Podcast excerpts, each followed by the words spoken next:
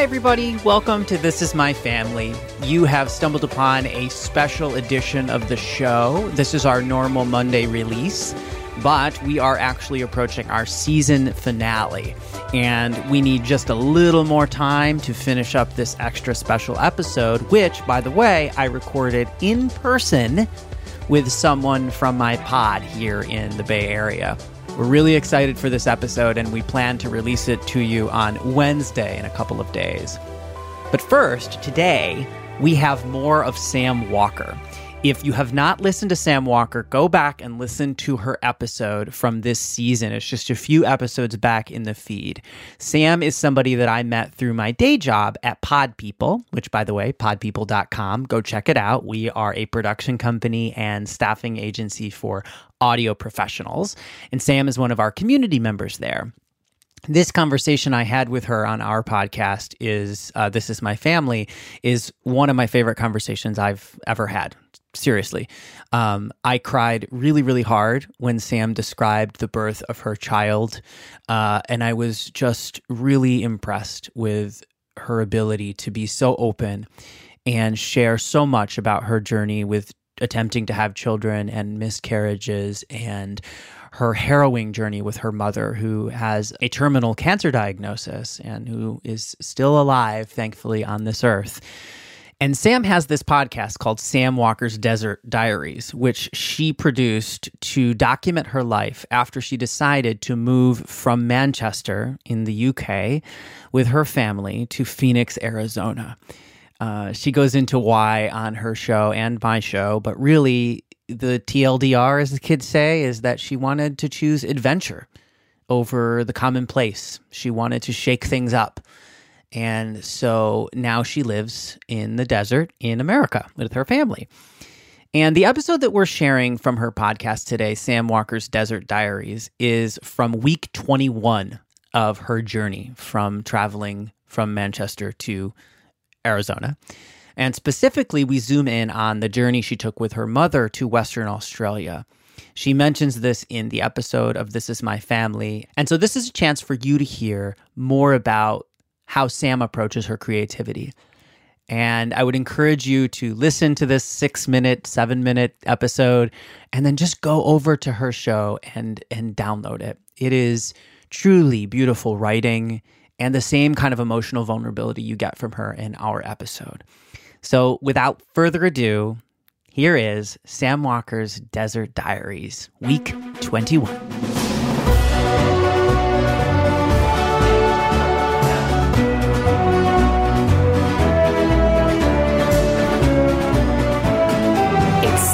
Walker's Desert Diaries, week 21. G'day from Australia, mate. well, what a week. Since I last spoke to you, I've driven over two and a half thousand kilometres. It would normally take me about three months to drive that far. But it was terrific. So often, Mum and I were just the only vehicle on the road for miles, accelerating along a single line of tarmac separating vast plains of forest, desert, scrubland, you name it. Now and again, you'd pass a sign denoting that a homestead was a mere 100 kilometres off the road. I was just desperate to drive up that track, meet the people who lived there. Who were they? Why did they do it? What did they do there? How did they end up somewhere so remote? What on earth? Was their life like? But we kept on driving. We headed north from Carnarvon on day three to Coral Bay, a teeny fishing town I last visited in 1991, a place which held such incredible memories of being a carefree teenager on the adventure of a lifetime. I'd always hoped to go back there one day, but I never imagined it would have happened on this trip, and I never imagined it would have been under these circumstances. Now, how can I even describe it to you? Sand's so white and powdery it feels like you're skipping through icing sugar. Water's so clear in more shades of blue than you can imagine existed. An incredible marine life right there on the shore. I screeched into my snorkel the first time I put my head in the ocean. I was standing chest deep in the sea and I just leant over and put my face in the water to see about eight different species of fish blue, pink, green, yellow, silver all swimming around my legs without a care. I mentioned that I'd visited Coral Bay many, many years before when travelling with the American boy in my teens. And during times when my mum was resting, I went for walks and found myself sitting or standing in places that I'd been in the exact same spot under such different circumstances more than 25 years before. At times like that, it's impossible not to think about your life. Think about the choices you've made, the mistakes you've made, your regrets. What would my 19 year old self think of me now? Of course, I've made mistakes. I've done things I'd never do again, things that I'm not proud of. But regrets? No. I thought about choices I've made in my life, dreams I've followed, risks I've taken, and I'm glad. I'm glad I've done every single one of those things. It doesn't mean they've all worked out. It doesn't mean they haven't been incredibly hard, but I've given it a go. I think if I hadn't, that is what I would regret. I think the 19 year old me would think I've done all right. There's so much I could share with you. Watching England win the rugby in a tiny beachside bar, sparring with a bunch of Aussies who were supporting Tonga.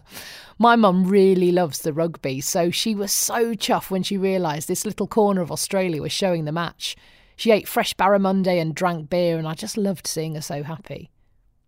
Heading back south, we pulled into an old telegraph station, and I heard the brummy twinge in the woman's voice who ran it.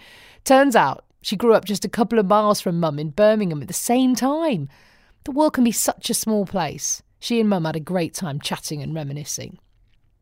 I'll be honest, at times it was really tough. Mum was only a week out of surgery and she was still getting really tired, and on occasions she was in a lot of discomfort and pain. One night I lay away wondering if I'd just made a massive mistake taking the trip at all.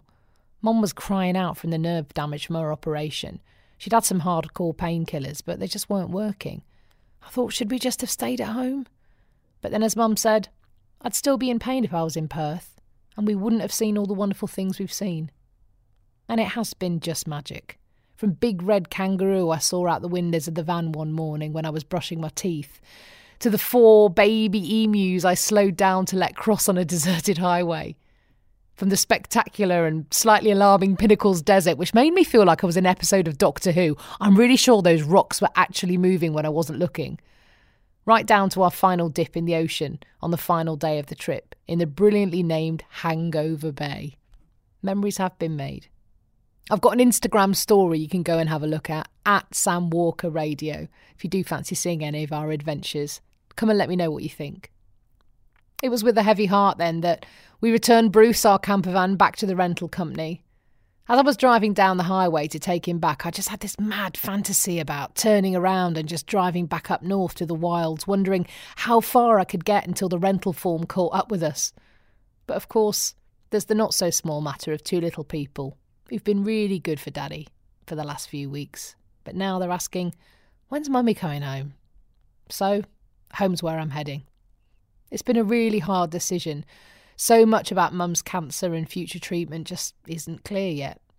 I thought she'd be three weeks post op now and well on the mend, but instead we don't know, well, anything about the future months. I wish by staying longer it would all be clearer, but that in itself might take many more weeks, and I'm a mum too, as well as a daughter, and I'm really aware that they need me now as well as my husband, he probably needs to go and sit down in a darkened room on his own for a while. So, in a couple of days, with a heavy heart, I'm leaving Australia. I don't know when, if I'll be back. But the cacti are calling me. So, I'll see you in the desert.